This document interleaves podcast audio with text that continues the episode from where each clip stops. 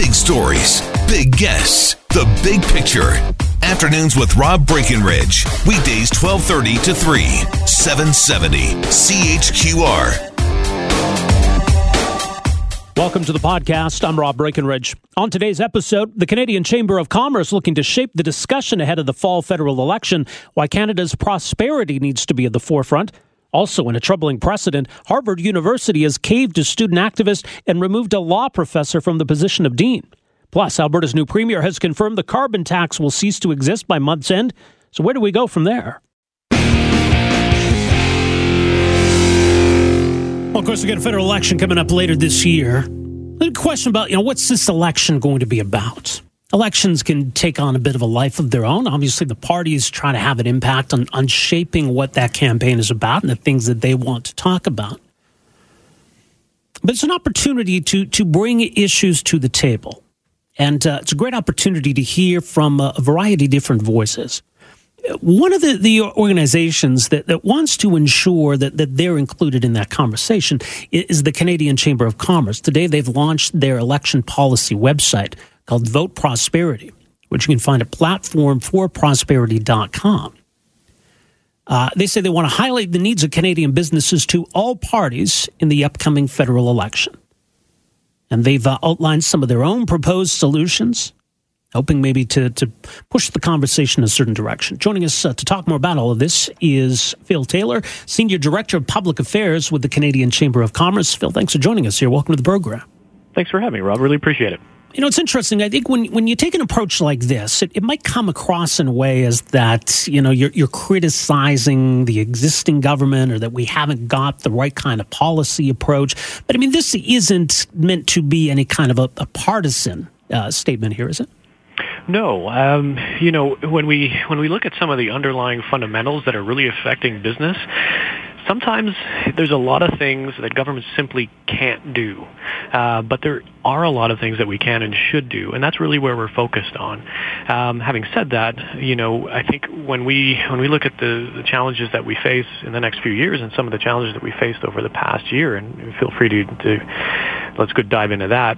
I think when we look at that, what we what we are looking for is a partner that is a little more forward-looking than the next four years. I think what we need is to get out of that election cycle and, and those sort of election-style promises. You know, a niche tax cut here, and you know, and a, and a, a regulatory bone tossed here. We need big, major changes, uh, and that's I think why you see a little bit of a different approach from us, which is more of a challenge because they're challenging times.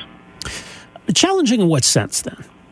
Well, I mean, I think it'd be fair to say that if you looked at the job numbers last week, you'd be you'd be feeling pretty good about the Canadian economy right now. Sure. But let me tell you about what I hear when I travel across the country, and I'm hearing them from uh, businesses right across the country. This isn't just you know an Alberta story. It's not just BC. It's not Halifax. It is every single business as I go across the country. Is that when they start thinking about putting projects together, and let's not forget that we are we are a, a nation of builders, and we can't get anything built. Um, we think about trying to attract some some dollars, whether they're from a Canadian source or from a foreign investor. Well, we're competing now with uh, the U.S., which is a very, very uh, competitive jurisdiction for capital investment, and so you know there are options for investors that um, didn't exist a few years ago. And we don't have the capacity, Canada doesn't, doesn't we don't have the fiscal room to offer some tax cuts that we see south of the border. So where do we go? Well, our economy is starting to slow, and most economists would agree by the end of this year we're going to see a little bit a little bit of pain. We don't know the size and the scope, but it's going to continue into 2020. So we're slowing big part of that, as you know, in Alberta, is we can't get our energy resources to international markets where they can get a fair price. Well, that's a, that's a big challenge. Yeah. At the same time, our new trade deal is languishing in the U.S. And let's not forget that trade deal, for better or worse, it's what we've got, but even even even that we can't seem to get that across the finish line with uh, with our friends down south. At the same time, steel and aluminum industries remaining hostage to illegal U.S. tariffs is starting to pile up. Um, so when we think about some of the big challenges that we face, a lot of it is related to regulatory burden. Um, that includes our tax system. It's very complex and it, it, it, costs a lot just for a small business to, to, to file an income tax. Um, you know, there's a lot of pieces that are coming together that if we don't make changes, we are going to continue to slide away. And we know that we are hurting for foreign investment. We're, we're we just can't get any projects done in Canada as well, even here at home. So there's that's what I hear over and over and over wherever I go across the country. Yeah, it's interesting because some of that, I mean, some of that's outside of our control, right? I mean, in terms of the U.S. dropping those steel and aluminum tariffs, the U.S. Uh, getting the, the new NAFTA deal passed, right? Uh, yeah. So part of it is, I, I guess, trying to not quite shield ourselves, but but strengthen our position as much, much as possible so that we can deal with those things that are outside of our control. You know, you're absolutely right. I mean, there are there's nothing that we can do with uh, the current U.S. administration. They are they are going to do what they want to do. So the question for us is, what can we control? Well, the two big ones, top of the list for small businesses right across the country is one is they want they want a simpler tax system. They just you know they want they want to do it the way that they do it in Australia. It takes half the time to file. Most of it is digital, uh, and it doesn't burn up at the time of a small business owner. Uh, you know, on average, you're doing about 120 hours. I think it, it takes to do a small business tax return. I mean that that, that just can't stand. So we got to look at ways to fix that. Um, at the same time, um, compared to other countries that we compete against, small businesses pay an, just an inordinate amount of tax um, or make the overall tax mix. They draw too much from business. So we said, okay, well, let's level it out. Let's find a new way to do it. And the only way we do that is a comprehensive tax review, which, by the way, internationally is, is well recognized to be overdue. I think the OECD and the WTO have reported the same for Canada. All of our banking committees, Senate committee, Chamber committee have agreed. So that's one thing that we can do. It's, it's within our grasp, but it's big and it's bold. And so it'll be interesting to see how parties respond to that. I think it will. Um, you know, we just got an announcement today from Alberta's premier confirming that uh, we are going to move to lower our corporate tax rate, make mm-hmm. try to make Alberta a more competitive jurisdiction. Mm-hmm. You, alluded to the, the, the fiscal pressures that Ottawa is dealing with, but, but do you think there is some some room nationally, federally, for some tax reform? Well, I think it comes back to tax mix.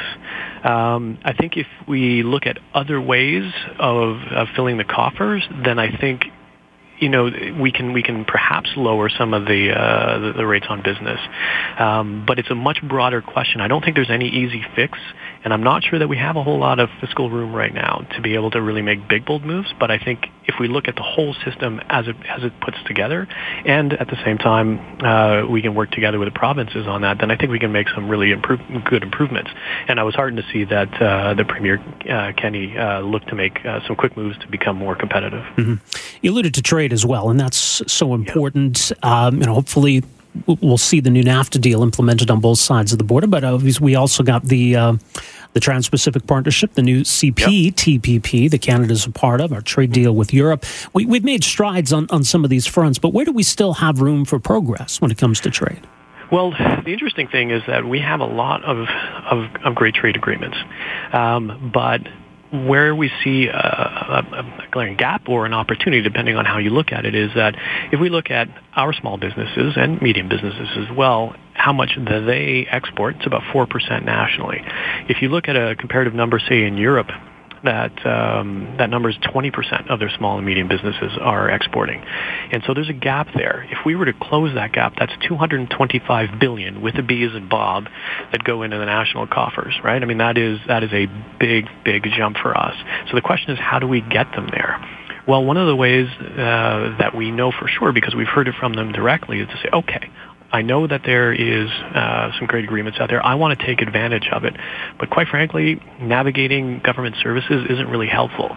Number one on their list is I don't want an agreement by agreement breakdown. I, tell me where sector by sector it makes sense for me to go related to each of those uh, particular trade agreements. So that's job number one that we've asked for.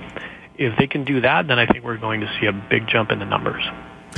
What about here at home? I mean, that seems to be, it's almost easier to do business with, you know, across international borders and across provincial borders. Do we need yeah. to focus on, on trade within Canada? Well, you are absolutely right there. Now, we've called for, you know, a big bold move there. The challenge we have is um, that obviously there's the, the, you know we can work at the national level, but this is also a province to province agreements as well. And some of the things that we want to see are just you know uh, Canada-wide recognition of um, of accreditations, whether they be medical or professional or anything in that regard. But we need everybody to come to the table and act like adults. And you know we've seen uh, now some politicization uh, and falling along partisan lines related to um, you know some of the premiers uh, across the country and as well uh, at, the, at the national level that just can't quite seem to get on the same page, and that's that's unfortunate, and it's something that we're going to have to tackle. I don't know that there's an easy answer to that, but you're absolutely right. We trade better with countries outside of Canada than we do within. All right. Well, people can read more at platformforprosperity.com, a way to uh, bring some of these issues to the forefront in the coming months ahead of a fall federal election. Uh, Phil Taylor, thank you so much for joining us here this afternoon. Really appreciate it. Thank you very much, Rob. Take care. Uh, that is Phil Taylor, Senior Director of Public Affairs with the Canadian Chamber of Commerce. So you can go to platformforprosperity.com.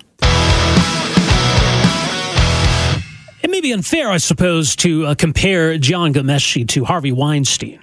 But there's, there's certainly a Canadian parallel to this next story. Marie Henein who has now become maybe the most famous criminal defense attorney in this country, in part because of the Ghomeshi trial, but also, more recently, of course, her work on behalf of Vice Admiral Mark Norman.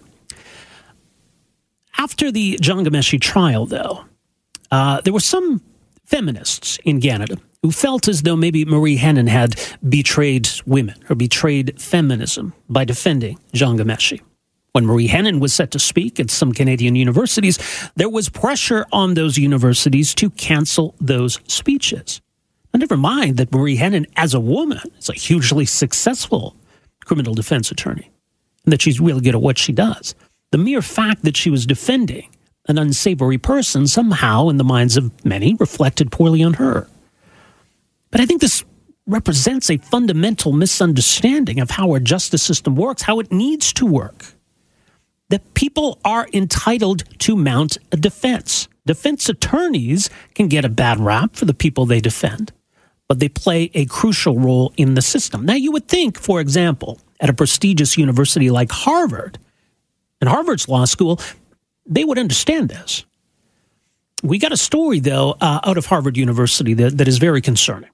Uh, Professor Ronald Sullivan who committed the, the sin in the minds of many of uh, joining the legal defense team of Harvey Weinstein, is now out as dean. Now, he remains a, a, professor at the university, but why is Harvard basically, as our next guest writes, surrendering to a mob of student activists? Joining us on the line is Robby Soave. He's associate editor at Reason.com, also author of the forthcoming book, Panic Attack Young Radicals in the Age of Trump. Robby, great to have you with us here. Welcome to the program. Thank you for having me. Great to speak with you.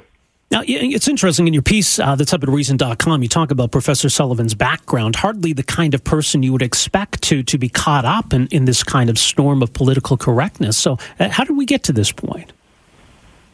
Yeah, that's right. I mean, Ronald Sullivan, uh, you know, he advised uh, Senator Obama when he was running for president on criminal justice issues. His work on criminal justice reform has helped free uh, more than 6,000 wrongfully incarcerated people. He's taken on clients as murderers, uh, clients who are murderers, uh, uh, suspected terrorists, etc. Because you know that's what you do. I mean, when you're a, when you're a, a, a defense attorney, mm-hmm. uh, you know it's not there's this there's a, it's not the same thing to endorse their crime. Obviously, we believe in under sort of Western liberal enlightened justice that everyone is entitled to a fair trial and the, the, the best defense uh, they can muster. Um, the students, not all of them, but a, a subset of radical students at Harvard have decided that because Sullivan is going to represent Harvey Weinstein, um, the campus is no longer safe, uh, particularly safe for women, uh, concerning matters of sexual harassment and sexual violence. I mean, that, they've said this explicitly in their protests. And Harvard took their concerns seriously. They investigated the matter, and uh, look, look, as as fate would have it, uh, they've decided not to reappoint uh, uh, uh, Sullivan. He, him and his wife have effectively been fired as faculty deans.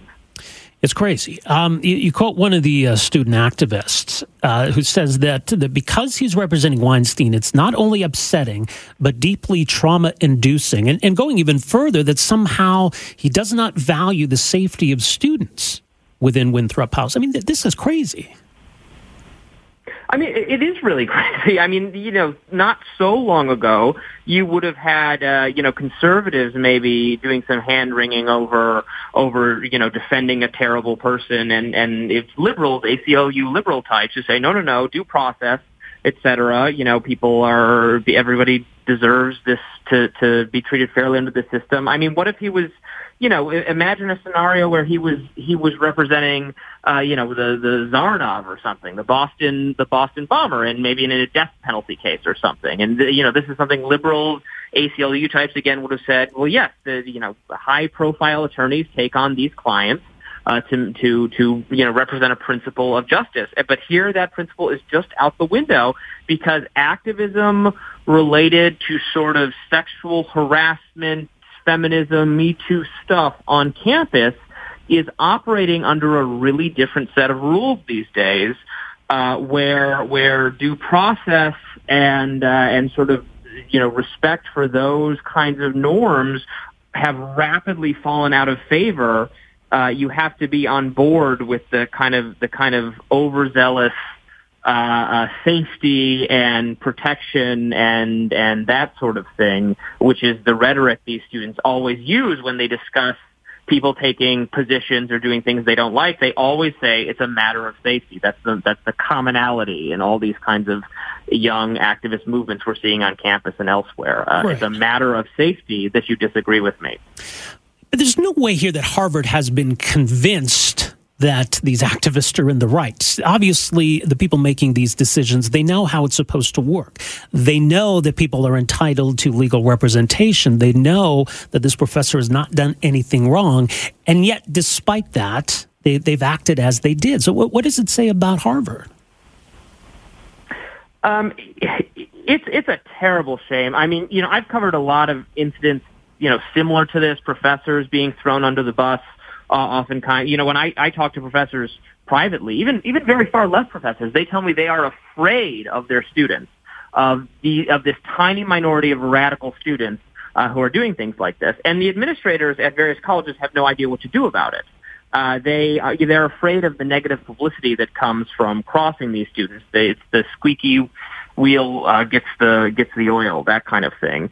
Uh, but Harvard is, you know, it's the most prestigious college there is in some respects, uh, would be uniquely positioned to take a stand uh, against this insanity. And instead, this this dean Ryan uh, uh, Rakesh Khurana has just completely uh, uh, folded uh in a very in a really embarrassing way. And I have to think he he just he just decided he cares more about you know these students uh, feeling comfortable and not making any more trouble for him than he does about standing on principle, which is just just a disaster, frankly. It really is. And, it, and, you know, for these so called progressives, this seems like such a Pyrrhic victory because ultimately what you've done here is you've taken uh, a man, an African American, who's in a, a, very prominent position uh, at a university, Harvard University, that might have been un- unthinkable not all that long ago. Somebody who has done tremendous things in the cause of criminal justice reform. Once you make somebody like this the enemy, once you've, you've dislodged them from this position they've worked so hard to achieve, are you really really accomplishing anything that can reasonably dis- be described as progressivism. Oh, it's so self-defeating. I mean, it calls to mind. I have heard from law professors that they have stopped teaching in their classes. They stopped teaching the law as it relates to sexual assault because students, again, not all students, not most students, just a couple students will complain that this is this, this is inducing their past traumas, the same that this is making them unsafe to discuss these issues in a classroom. Uh, and and so it's better to just avoid these uncomfortable subjects altogether, which is a which would be a just a travesty, right? To stop teaching the next generations of lawyers, of judges, uh, of prosecutors the nuances of of of, hand, of how to handle someone who says that they've been the victim of a crime like this, how to how to treat them on the witness stand, all those things. I mean, we've come a long way in in in treating these accusations, um, in actually listening to them and hearing them uh, in the in the criminal system, right? Um, and you could actually see a see a move back. We we could fall backward because they're not going to teach it anymore because they're so afraid of offending this this hyper uh, woke cabal uh, that believes everything that's uncomfortable for them is a matter of safety. Well, much more at uh, Reason.com. Robby, thanks so much for joining us here this afternoon. Really appreciate it. My pleasure. All right, take care. Uh, Robby Soave, Associate Editor, Reason.com, and uh, his book, I believe next month it comes out, in fact, Panic Attack Young Radicals in the Age of Trump. So, yeah, maybe it's, it's a lesson for everybody on, on both sides uh, of the spectrum. Well, maybe not a surprise, but uh, Alberta's new premier, Jason Kenney, confirming that uh, Alberta's uh, carbon levy uh, just has a couple of weeks before it is uh, officially gone. Bill number one of the uh, new legislature, which will be introduced uh, on Tuesday of next week, will be the Carbon Tax Repeal Act. And it will be passed with an effective elimination by uh, the 30th of May. So by May 30th, there will no longer be an Alberta carbon tax. Now, judging by polls and I guess the election result as well, maybe not a lot of tears being shed. The carbon tax was not popular. The question, though, also now becomes, I think, what next? What are the costs uh, involved in the UCP's own uh, emissions plan? And what about the federal carbon tax? Obviously, that may be going to the Supreme Court of Canada, but it seems quite likely that in the interim, uh, the elimination of Alberta's tax would mean the federal price would kick in here. Joining us to talk about uh, where things go from here and uh, how we reflect on the Alberta Climate Leadership Plan. Very pleased to welcome the program someone who was certainly instrumental in uh, developing that plan. Andrew Leach is Associate Professor at the University of Alberta, Alberta School of Business. Professor Leach, great to have you with us. You're welcome to the program. Thanks for having me. Uh, like I say, not a big surprise. I think it was pretty clear where the uh, new government was going to be going on this front. But um, you know, hearing that that confirmation today, I mean, what, what are your initial impressions? I think pretty well the same as yours. I mean, that was that was a key campaign promise all the way down to the piece of legislation and the title of the legislation. I think so. That's not too surprising. I, think what we don't know is is what all the bits and pieces are um, in terms of the the legislation and what other programs or uh, tide spending or what have you is is going to change as a result, if any at all. Right. Um, what's your sense of where things went wrong with the uh, climate leadership plan, or what, why it became so unpopular? Um, that's a great question. I don't know that I'm the, necessarily the, the right, right, person to ask, but but I think you know to, to me the biggest the biggest thing is we don't really know the what if for what would have happened had Alberta taken another a, a different direction, right? If, if Premier Notley stands up on the at the podium uh, in November of 2015 and announces a different policy, then you know the next day is the first minister's meeting in Ottawa. What are the consequences of that? What are the consequences rolling through the the Paris Climate Change Conference, et cetera? Uh, so I think that's that's part of what we don't know, and then, and then of course another big part is that, that the ground has shifted shifted quite a bit in terms of the U.S. policy landscape. Right. So with the with Donald Trump's election in the U.S., that changes, if you will, the the consequences in Alberta of not having um, not having a the same type of credibility on on the climate change file. Well, yeah, it's an interesting point because it, kind of got flipped around. That maybe uh, you know five years ago, it, it, was something that was maybe less of a concern in Ottawa, more of a condition, uh, more of a, an issue, a concern in Washington D.C. And obviously, then, as you say, those those roles have kind of been reversed. Sure, and you know, let's not discount the other provinces either. That you know, you think of the the types of discussion that we, and some of the same things we see today actually from Premier Doug Ford, for example, saying, you know, the problem isn't the commuters, it's the big polluters. We're going to crack down on, on large facility emissions without noting, of course, that most of those large facilities are, are in Alberta. And we were seeing a lot of that same type of discussion 2010 onwards that you know, the, the big problem was Alberta and the oil sands and, and, and this sort of thing was part of the national discussion. It was part of the discussion from governments east of here for sure and to a lesser degree west of here. And so, you know, that, that played a big role as well in turn, and that ground has obviously shifted quite a bit as well since then. It is. From an economist perspective, um, you know, the, the merits of uh, um, a market price on, on carbon uh, that, that consumers pay as opposed to putting all of this on so-called big emitters. Why is that a preferred approach? Well, I guess there's two pieces of it. First, uh, if you think about the potential emissions reductions in, in your economy, the things we could possibly do, think of that as a portfolio. And there's going to be a range of costs over that portfolio. And if you're trying to reach a particular goal, say Canada's national target, what you'd like is a policy that says, I'm going to go and get the lowest cost things in that portfolio that get me to that goal. And if you take, you know, part of the elements out of that portfolio because they're from a certain part of society, so we're not going to touch personal transportation, we're not going to touch home heating, we're not going to touch all of those things, then you've left, you've taken some of the cheap routes off the table. Uh, so that's part of the why have a broader based policy than a narrower based policy. Then the question of, you know, why a price versus some other thing. I mean, you know, our premier's a, a, a smart person. He knows a lot about a lot of things. I don't think he can look into everybody's house and say, I know how you should reduce emissions. I know what car you should drive. I know where you should live to be closer to work so you can commute with a lower impact. He doesn't have that, nor does he obviously want to as a, as a small C conservative. Uh, carbon price does that for you. It says, you know, make up your mind based on the price of of emissions and we accept that different people are going to have different decisions that, that make sense for them, but we also accept that the government's not going to know what those are. So I would say those are two separate sides of the same coin. Why a carbon price and why a broad-based carbon price? What do you make of the argument that, that by eliminating the carbon tax, that we're essentially going to be putting that money back into the economy? Well, the, you know, the money was was going into the economy anyway. It's just going to be in a different spot, right? So it, it's not as though the dollars were collected and then sent to California, for example, or sent to some other jurisdiction or lit on fire or whatever the case may be.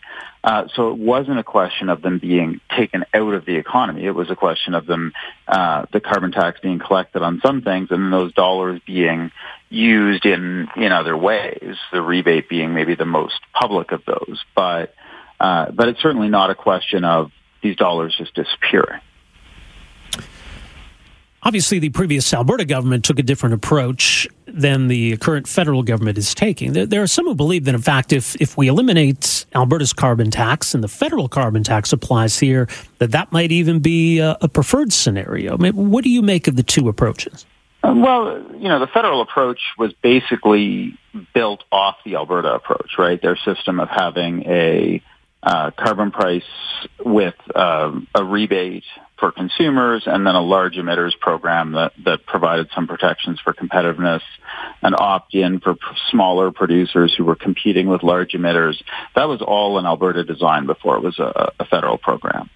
Uh, where the federal program is slightly different from Alberta's is in the structure, in particular of the rebate, where the federal program has said we're going to lump in a lot of the, almost all of the tax revenue uh, across the economy and lump sum that back to consumers at the household level across everybody. Whereas Alberta said we'll take the dollars that are collected from consumers and or proxy for those and we'll lump sum them out, but with a means test. So with uh, about 65% of Alberta households qualifying for some kind of a rebate. And so you know, certainly there'll be some Albertans who are better off under the federal regime, some Albertans who will not be better off under the federal regime. There's also some differences in what would be covered by carbon tax. Uh, federally, for example, one of the big ones would be um, venting and flaring at oil field facilities is treated differently. Some drilling rig emissions would be treated differently. There are some other things that are different from so it's not just the consumer side that, that's different in design from federal to, to provincial. So I'd be careful, pretend, you know, in the same way as you don't want to pretend there's money uh, appearing from nowhere, if there's rebate dollars being coming from the federal government into Alberta, those are dollars that are on average being paid into the carbon tax in Alberta. So for every uh, for every dollar in, there's a dollar coming out somewhere. But is the federal version closer closer to revenue neutrality, and is revenue neutrality something we ought to strive for? Um, well, you know, the, the revenue neutrality question. So BC kind of brought that to the forefront back in 2008, where they said, okay, explicitly, here's a plan that we're taking on. We're adding a carbon tax. We're cutting income taxes, and we're going to show you that those two numbers are equal. Uh, since then, even in BC, it sort of became something of, well, here's how much the carbon tax collects, and then here's a set of other tax credits, expenditures, cuts, et cetera, that the BC government undertakes that add up to that same number as the carbon tax. But what they never really did was say, what would gov- the size of government or total expenditures or whatever have been in the absence of the carbon tax. They sort of let you believe that, but whether or not it was true was in the eye of the of the beholder. And you know, we saw that in in the change in government in BC the liberal, BC liberal side who liked the revenue neutrality calculation that they used suddenly stopped liking it as soon as the NDP was in government and, and, and making the same types of calculations and, and probably vice versa. So, you know, I, I don't, I don't know that it's a revenue neutrality question, right? The dollars were still going into the economy. What people would take issue with is, did the NDP government also spend dollars on more program related things? But are, are, you concerned that it seems at the moment it's it's not about I don't like carbon tax. I want a different emissions policy. It's just kind of a rejection of, of any approach to dealing with emissions. Well, I, I don't think that's true. I don't think that's fair either to the to the new government. You know that if you look at what's in their platform, supposing that that policy gets implemented, it would be certainly stronger than what was in place when Premier Notley took office, and it would still be among, you know, if, if, you took that from scratch and implemented it in most jurisdictions in Canada, it's still going to be a fairly significant climate policy. And, and one of the reasons it would be that way is uh, is because a lot of our emissions do come from large industrial emitters. So Alberta putting a price on large industrial emissions matters a lot more here than it would, for example, with Ontario doing a similar thing. I mean, we'll see what the, the devil's in the details, but I don't think it's fair to to say that that Jason Kenney is rejecting action on climate change. Um, you know, I think it's probably fair to say on every dimension of the policy, he's scaled back the stringency of action on climate change in Alberta. So he's going to get fewer results out of it but uh, but I don't think it's fair to take it as far as saying it's a rejection of action. Okay, but I mean to that, then how do we define the success of of any climate policy? Is it simply looking at did it reduce emissions? Did it reduce emissions you know, more so than what they would have otherwise been absent the, the policy? Is it about public buy-in? How do we measure success? You know, I'd go with the middle one. I think what what you're trying to do is, in you know, from a pure economic perspective, you're trying to reflect the fact that our actions that produce emissions have costs. They just have costs that, that we're not made to pay for. And, you know, if I do something that damages my neighbor, my neighbor can turn around and either sue me for damages or, uh, or what have you to recoup some of those losses. But global climate change doesn't have that attribute. People can't, or despite trying to, are unlikely to be able to sue us for damages resulting from our individual emissions. But a government policy can sort of put that trade-off in place. And so I think the the measure of success is have we adequately internalized that trade-off? Have we made those costs part of people's everyday decisions? You know, for for me, I've never been somebody that is is a huge fan of well, here's my target that some percentage that happens to divide evenly by 10 by some year in the future that also divides evenly by 10 that hasn't been a huge source of attention for me. It was always, does this policy stand up? If everybody in the world implemented this policy, took this approach, would we meet broader global goals? Yeah. Not are my emissions at a particular level next Tuesday? All right. Well, we'll see what happens in the weeks ahead. Andrew Leach, appreciate the insight and appreciate making some time for us here. Sounds good. Thank you so much. All right, take care. Uh, Professor Andrew Leach at the Alberta School of Business, University of Alberta. His thoughts uh, on uh, where we go from here. Thanks for downloading and listening to the podcast. Don't forget to subscribe, rate, and review for free on Apple Podcasts, Google Podcasts, or wherever you find your podcast. You can also find me on Twitter at Rob Breckenridge, and you can email me, rob at 770chqr.com. Talk to you next time.